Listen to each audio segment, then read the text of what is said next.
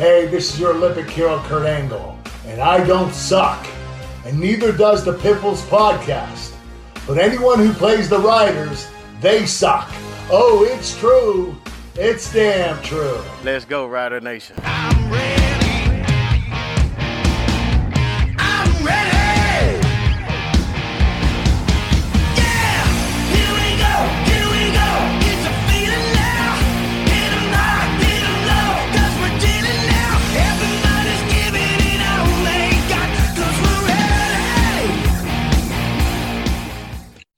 Here we go. That's the Johnny McKeag Band. We are the Piffles Podcast, your premier Saskatchewan Roughriders fan podcast. Thanks for joining us this week. I'm Alex. I'm back. And I'm the only marketable Also asset we have, apparently. Well, you're the only one we're willing to get rid of, I think. You know, But we'll I'm, go, I'm the only thing you get a return for. we'll go. We'll go I mean, what we you- put we put you on the block and didn't really get an offer back, so I'm not so sure about that. And that was CFL trade deadline day in a nutshell. give us a follow on Twitter at PifflesPod. You can give me a follow at Real Alex D. You can find me at Saphamud. And as always, I do not need nor want your pity follows at Greg on Sports. Piffles Podcast is brought to you by our great friends at Dairy Queen on Elphinstone Street and Sask Drive in Regina. Ah, let's get to it. Time for the opening kickoff.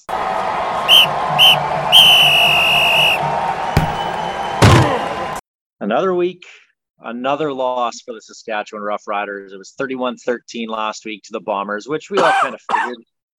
We all kind of figured they'd lose that game, dropping the record to a not nice, nice six and nine record. Um, that game, it was it was summed up in eight plays. It was Fajardo's wide open touchdown that he had to Kian Schaffa-Baker missed him in the flats. They kicked the field goal after that instead of going for a touchdown. The Bombers scored two plays later, a two and out. Bombers score a couple plays later. That was the game.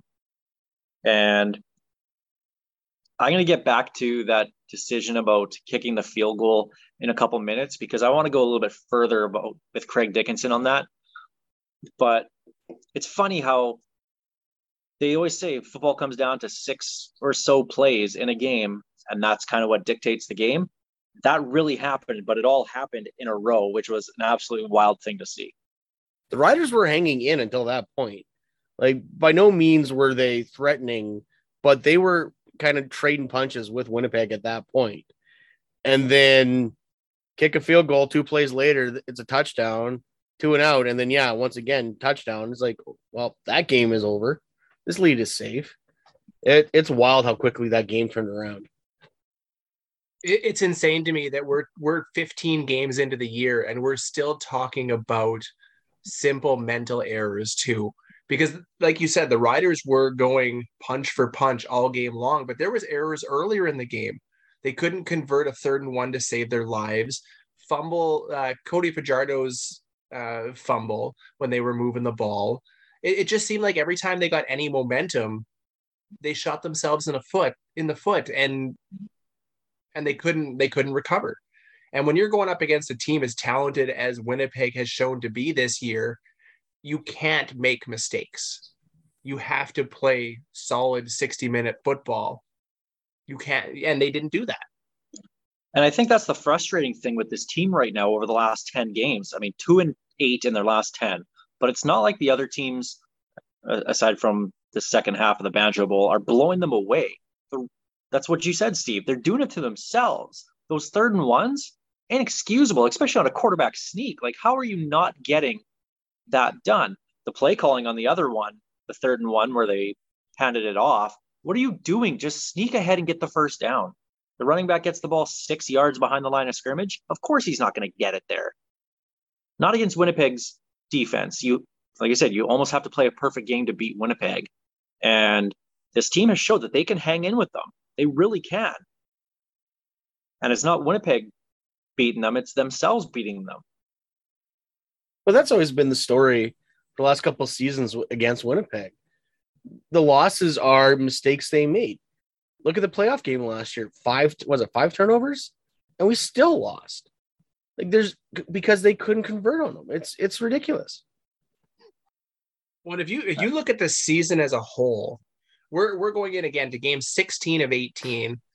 Were it not for a couple of errors and bad lead or bad blown leads all season long, rather than being in a must-win game, we'd be talking about looking at, you know, potentially hosting a playoff game. But this team can't seem to get their their crap together. And when you're two games away from the end of the regular season, you're at that point now where you just assume they won't. Nothing, nothing has given us any confidence to assume that this team is going to figure it out for 60 minutes. And even if they somehow limp into the playoffs, it, it's it's going to be a one and done. There was positives from that game, though. Look at that offensive line; they didn't allow a sack, and Dan Clark made it through almost the whole game. It was uh, Cody's fumble that kind of took him out for a little bit. Arn Anderson would have loved that chop block. Oh man, that fumble, which Cody said has never happened to him before. Um, Cody dives down to get the ball, and that's he hits Dan Clark in the in the back of the leg. Um, but Clark missed a couple plays, but he came right back in and and finished it off. And and the O line actually looked okay. And this Cooper Richardson looks like he could be a keeper. It's a shame that it took 15 weeks to find this guy. Um, but there are some positives on that O line. And if that's the line going forward, then that's probably the best chance they have at, at protecting Cody and hopefully getting getting some points on the board and, and actually scoring and winning uh, going into the playoffs. Maybe we'll get lucky and actually keep a running back healthy for uh, for longer than two quarters going into the end of the season. Ah, it doesn't matter. They don't use them after the first quarter anyway. Yeah, but when one of them's your starting kick returner, I'd like him to survive. But also, come on. Like, do we really need a running back? All, all, all, all we use them was first, uh, third down anyway, and that doesn't work. So, what's the point? Yeah, Jason Maas doesn't like running backs. Doesn't matter. All right, I'm, I'm not going to dwell on that Bombers loss. I hate the saying it is what it is, but it is what it is. But the big story in Riderville to me this week happened around the trade deadline day on what was that Tuesday? Are you talking about the three way that got uh, that fell through?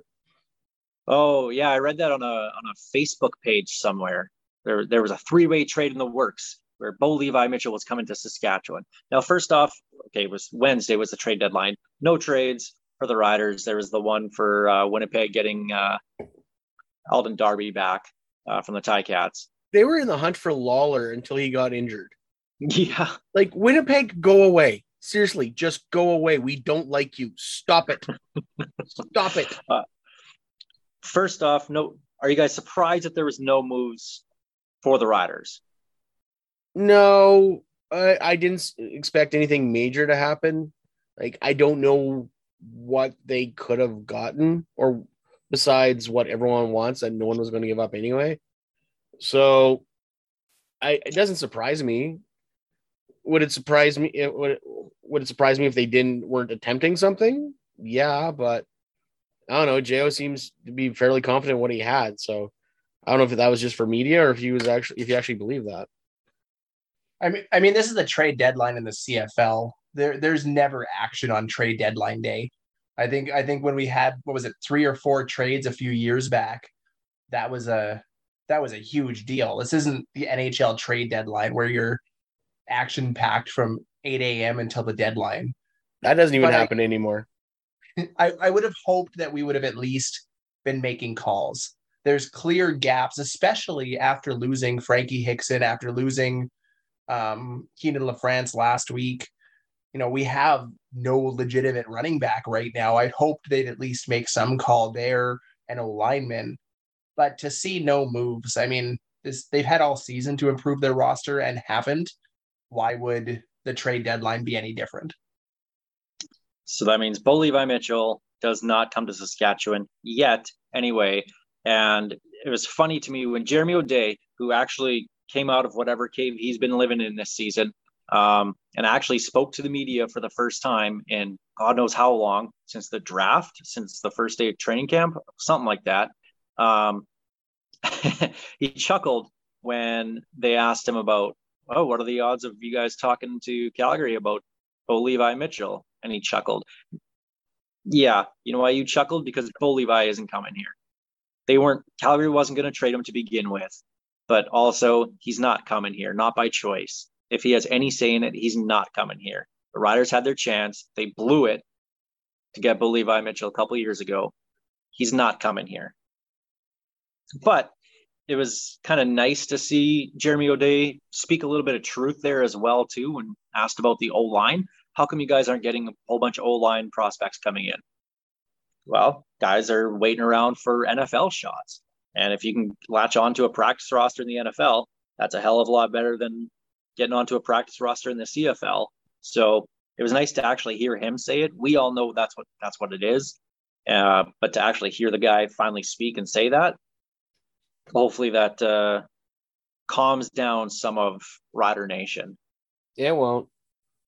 I mean, we saw it with with Drew Desjardins and Dakota Shepley. They're not taking, you know, end of the season CFL money at the at the risk of losing out on it on a, even a practice roster spot. The money just doesn't make sense. Why would they? But that doesn't excuse the lack of, you know, potential trades out there. There's three teams right, well, two teams and us that are effectively on the outside looking in that uh, that could be making moves, and none of them did. That's the part that surprises me the most. I mean, Hamilton trading a DB was the the you the only move of the entire deadline. Well, there's the opening kickoff presented by Kathy Festian of Royal LePage Regina Realty. Onto our Churchill Brewing Company odds and end zones. Fire Craig Dickenson right now. I know there's only three games left, but this guy does not have it. The play calling, the execution, all this stuff. I'm I'm over that. It it came down to this when they when they asked him after the game about losing to Winnipeg, and they He said, "How's the?" Well, I'm sure he said that he loved him many many times. They asked him, "How's the locker room doing? How are they with this loss?" He said he didn't know that he doesn't go in there. Now I get it. The locker room is a player's place, but the coach still leads. And he should be in there talking to the guys and knowing what the vibe is in there. He has no idea what the vibe is from his own team. He has lost control of his team. They don't respect him. And it's becoming blatantly obvious. And he's getting nothing from these guys. How many times have we seen over the last 10 games when they've gone two and eight in those games that it looks like the team has given up? They don't care. They're so passive right now. It's a good thing they won four games really early in the season to actually get the six wins. And the East is an absolute joke right now. So it's a good thing that happened because they're going to squeak into the playoffs somehow, and they don't deserve it. Fire Craig Dickenson. Give Jason Shivers the audition right now because I don't think there's anybody else on staff that should be the team's head coach next year. But at least you would know with Jason Shivers with a couple weeks left. Now I know, okay, you're still in the playoffs. You're not going to fire your coach while you're in the middle of the playoff race and you have a huge game against Hamilton coming up, which basically decides whether you make it to the playoffs or not. But I'm just so sick of this guy being the coach and not knowing what's going on with his own team. It's been a whole year of him not knowing what the vibe is in that locker room. He doesn't know what his team's identity is. Coach, you're the one that drives that. This guy isn't head coach material, and it's just I'm I'm done with him. It's just nauseating to me now. It's safe to say Craig's on his last legs. If they lose this weekend, do I see them turfing him before the end of the season? No. I don't see I don't see them turfing him before the end of the season regardless. It's he's going to he's going to ride it out and at the end of the year they're going to move on. I, I don't see how they can't. Um, this season's been an absolute tire fire, and it's come from the coaching. So, yeah, he's he's not head coach material. Great man, kind of caught lightning in a bottle. Both him and Cody caught lightning in a bottle in 2019. Obviously, it just never uh, never was sustainable. I guess. it, it almost feels like over the last few years, and I hate to say this, I you know we like I like Craig Dickenson as a human being, but it almost feels like we've been winning in spite of him.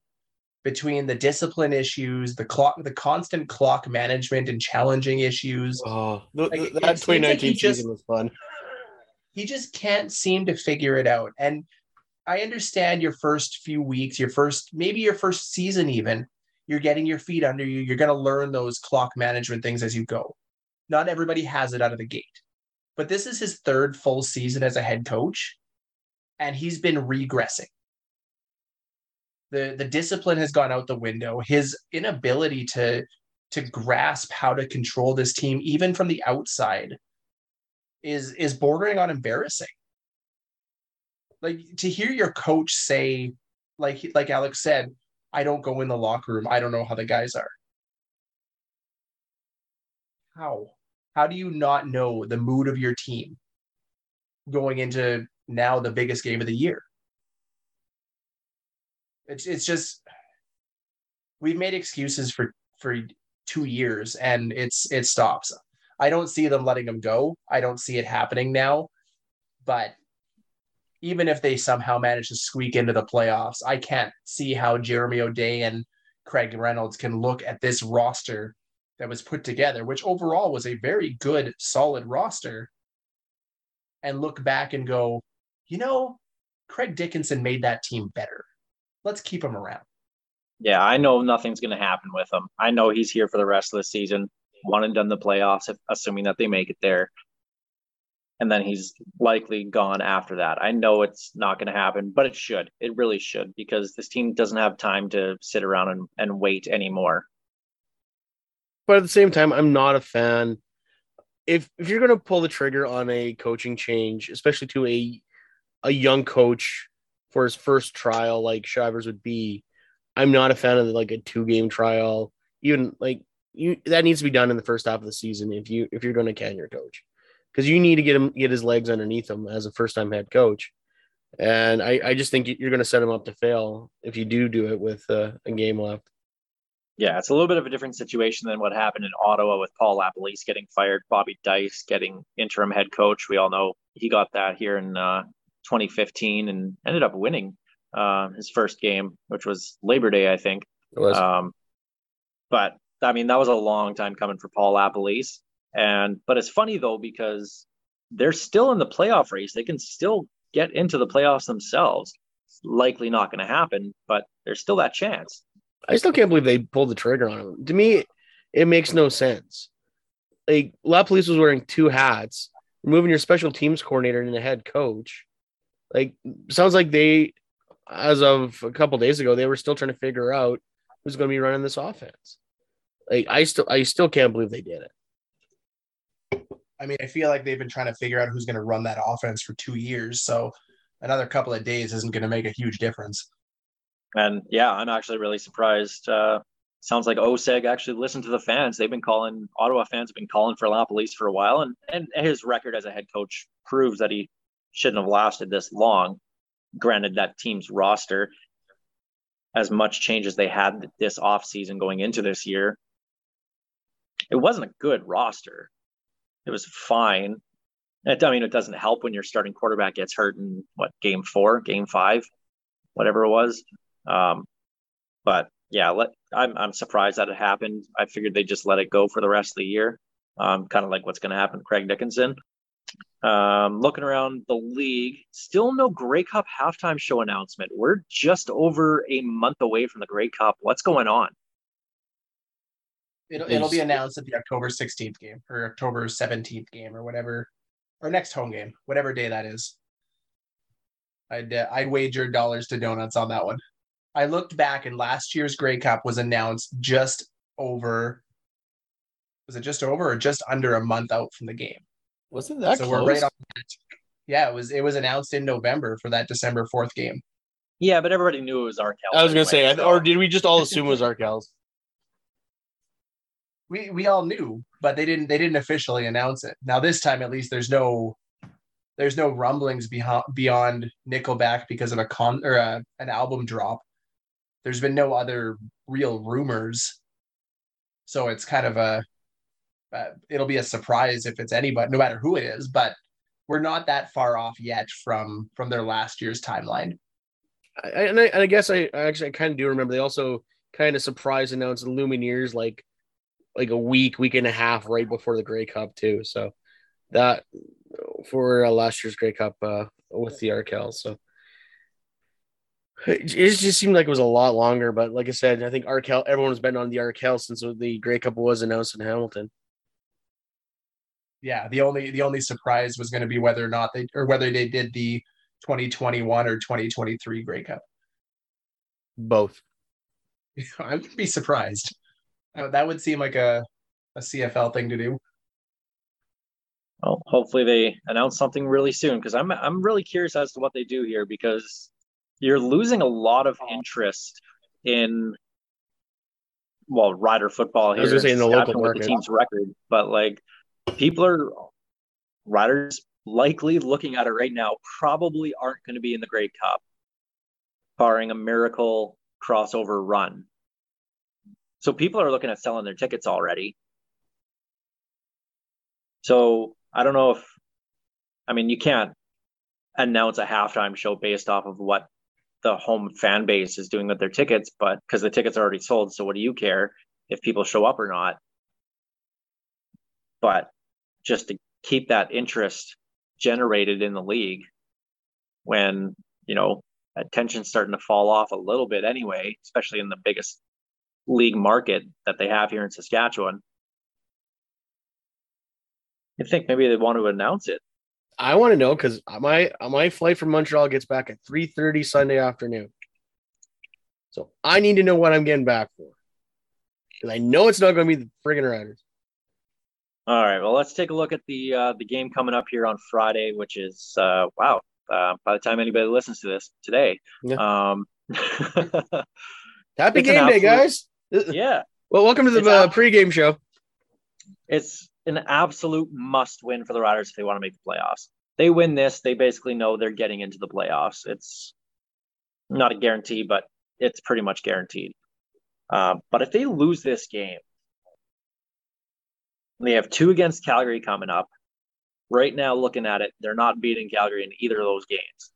Hamilton only has to tie them, which they would need one more win in the final couple weeks of the season. They need to win this game. They really do. And they're going to do it with uh, no running backs. Shaq Cooper's getting the start at running back, who they brought back for the third time this season. Um, And I'm sure Craig Dickenson loves that. After after Cooper called him out in the He doesn't uh, go into the dressing rooms. He doesn't care. He probably doesn't even talk to him. yeah, he probably doesn't even know that Shaq Cooper's on the team. Um, and again, they're that's going right. with uh, no Duke Williams, who's on the six game list. Um, before we, Duke's got to be done with the Riders now, right? Like he's not playing another game in green and white.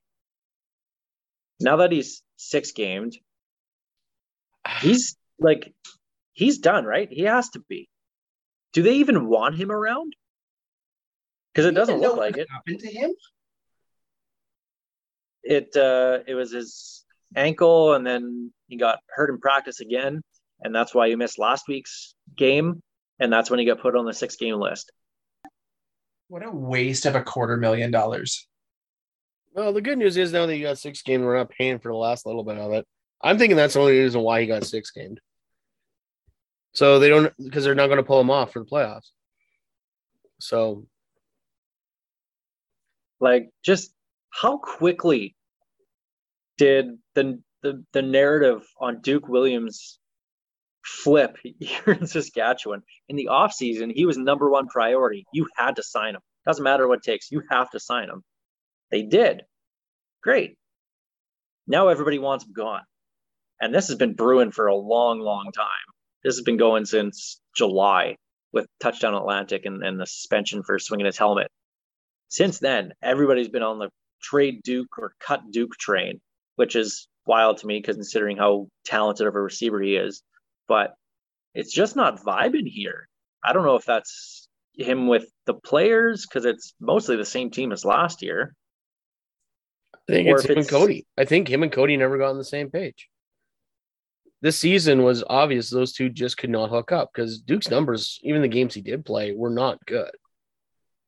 Him and Cody were always either a step ahead or step behind. And the plays he did make, he usually was diving or sliding or something else. Like it's it just wasn't a good fit this year. Then you throw in the extracurriculars with the helmet and with taking that really stupid penalty while being on the bench, not even dressed. It's wasn't a good it wasn't a good fit this year. Um, they're also going in this game without Anthony Lanier again uh, with the concussion. Um, I have to think he's probably not playing the rest of the year either because he hasn't practiced once.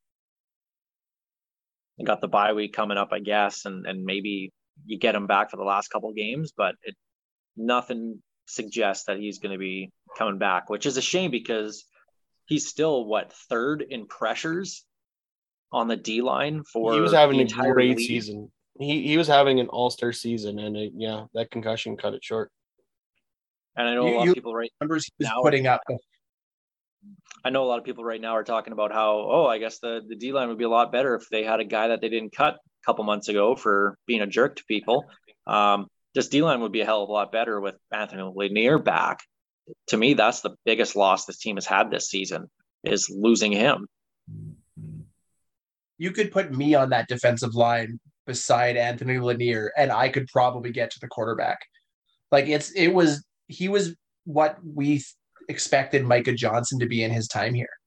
He was an absolute beast in the middle that was taking double teams nonstop. And his our downside has coincided a lot, especially on the defense, with him being missing.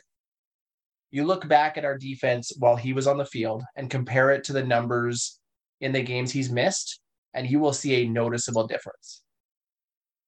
It's honestly, you look at look at the way he was playing. I would have put up put him up there as a candidate for most outstanding defensive player, not just for the Riders, for the CFL. And he was doing it quietly. And uh, one other thing uh, with the roster this week, and I know this is, I mean, it's a it's a depth chart. It doesn't have the final say on where people line up. But seeing Kian Schaffa-Baker put out at wide out again. This guy played in the slot for Duke Williams early in the season, had his best game, 100 and what do you have, 80, 180 yards that game? 190, I think. game. Yeah. Like it was just an absolutely ridiculous game that he had. And he hasn't been in the slot ever since. Yeah, he has plays where he moves into the slot and whatnot. Um, why, like, that that boggles me, and that's a coaching thing again. That's a Craig Dickenson and Jason Maas thing. It's it's on both of them. Why are you not getting your best player on offense closer to the ball, closer to your quarterback? Get him the ball. Earlier this year, they were having success. They were winning games. Why? They were giving the ball to Kian Schaffa-Baker, and they've forgotten about him. And it's a shame because this guy's a stud, and he should be getting 10, 12 targets a game. I like Kyran Moore, but how many swing passes are we going to throw to him? All of them. Yeah. Give a couple to KSB, but start moving, like, do something different with these guys. Like, it's so predictable and so boring. Weren't the, were so the Riders like celebrating that, that Moore had like 10 catches last game? I'm like, yeah, because I just kept For- on throwing him the ball. for 80 something yards? Like, Yeah. that's an eight yard average for a receiver is not that good. You you're looking hopefully for about 16, 17 in the CFL. That's a good average, a really good average. Eight, no. And that's not that's not a a, a knock at Kyran Moore because when you're catching the ball at the line of scrimmage or behind the line of scrimmage, you're not given much of a chance to get out there and, and get downfield really. I'm, uh, I'm all in favor of getting Kyran Moore of the ball.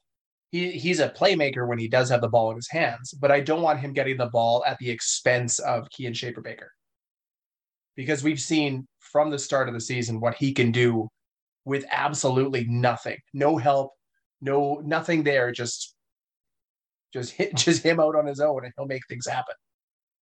The the two of those, if you can get the two of them involved consistently in a game, it will do wonders for this offense. But If you can get both those guys going, that opens up the stretch pass for Shaq down the line. But for some reason, we just can't seem to get that going. And every time they've actually gotten the ball to Shaq, it looks like the 2019 connection of Cody to Shaq. It looks good. It's just not happening. They're like they're not even attempting it most times.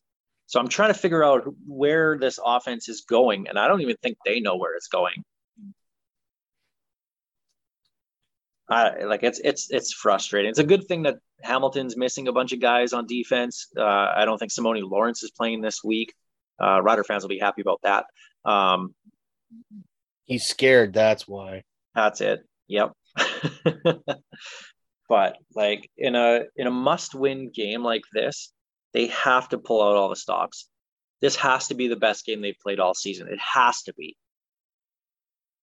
And with the way that they fought back against Winnipeg in the last game, being down, what was it, 17 to 3, and and clawing their way back and probably should have taken control of that game and won it. Maybe there's there's something to build on there, but this has to be a full complete game. So I know there's no must win games until they're actually like until you absolutely have to have to have to win, but this is as close as it gets. This team needs to get especially going into a bye week again with the kind of where the bye weeks were placed. This team usually sucks going into a bye week. They get blown out. And they usually suck coming out of it too. Like that's the And Riders are you got never good with bye weeks. and you got Calgary coming out of the bye week, who seems like they're finding their stride right now. Like this is this is as must win as it gets without it being actually must win. See, I would absolutely argue that it is 100% a must win. If the Riders lose this game on Friday, they no longer control their own destiny. Hmm. They need help from there. As of right now, they are in control. They win, they win out, they make the playoffs. They beat Hamilton and win once in Calgary. They make the playoffs. But if they lose on Friday night, they need Hamilton to lose again. Otherwise, their season is over. So I I would absolutely classify this as a must win. All right, well let's get to our uh, picks this week, and that's the first game of the week. Uh, nice early, I think it's five thirty kickoff. Riders at Hamilton on Friday night. I'm gonna be a homer.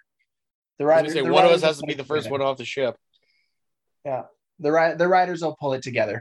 This this feels like a game they have to win. They know they have to win. For all And that if is they don't- holy, they better win. Riders. Everything points to a Riders loss, just the way that they've played the last ten weeks. But Hamilton, they're just they're not good. I, I'm going with the Riders. I have to go with the Riders this one. Um, BC at Toronto should be a pretty entertaining game, actually. I'm actually going to take uh, Toronto on this one. Yeah, I uh, I'm gonna not take Toronto. I I got BC in this one. Uh, I'm also going with BC in this one. Um, Edmonton at Winnipeg. uh, do we really need to go, go through this? No, I think we all, yeah, we're all on the Winnipeg train there. Um, this is actually a, a pretty pretty important one for Montreal on Thanksgiving Monday. Ottawa at Montreal. I Montreal- don't. I, I don't think uh, Bobby Dyce has the magic to win his first game as a head coach of Ottawa. I I think Montreal is going to beat him pretty good. Because stand back, everyone stand back. Stand back. I couldn't was wait waiting- to post that GIF again. It's been a long time. I time. was waiting all day for you to post that, and you finally did, and I was like, yes, that's the one thing I was waiting for was the Vince McMahon stand back gif to play. That's that's UCF legend William Stanback. UCF. Might might I add? I it's not in it's not in Ottawa, so Ottawa has a chance. Not much of one. Uh, I'm still going Montreal. Yeah, Montreal win this one. They're the they're the better team, and they're honestly they're playing for first place. So I mean, that's a pretty important game for them. So they'll they'll show up for that. All right. Well, that's going to do it for us this week here on the Piffles podcast. Thanks to our great friends at Dairy Queen on Elphinstone Street and Sask Drive in Regina, and uh, as well to Kathy Festian of Royal LePage Regina Realty, Pure Chill Brewing Company, and uh, Greg's always happy when I thank Kurt Angle for his little appearance on the show as well. Piffles Podcast is a proud member of the CFPN, the Canadian Football Podcast Network. This is Ghost Behind Your Mind by Tyler Gilbert. It's okay in a three way with the stamps in the middle. There's some leeway. The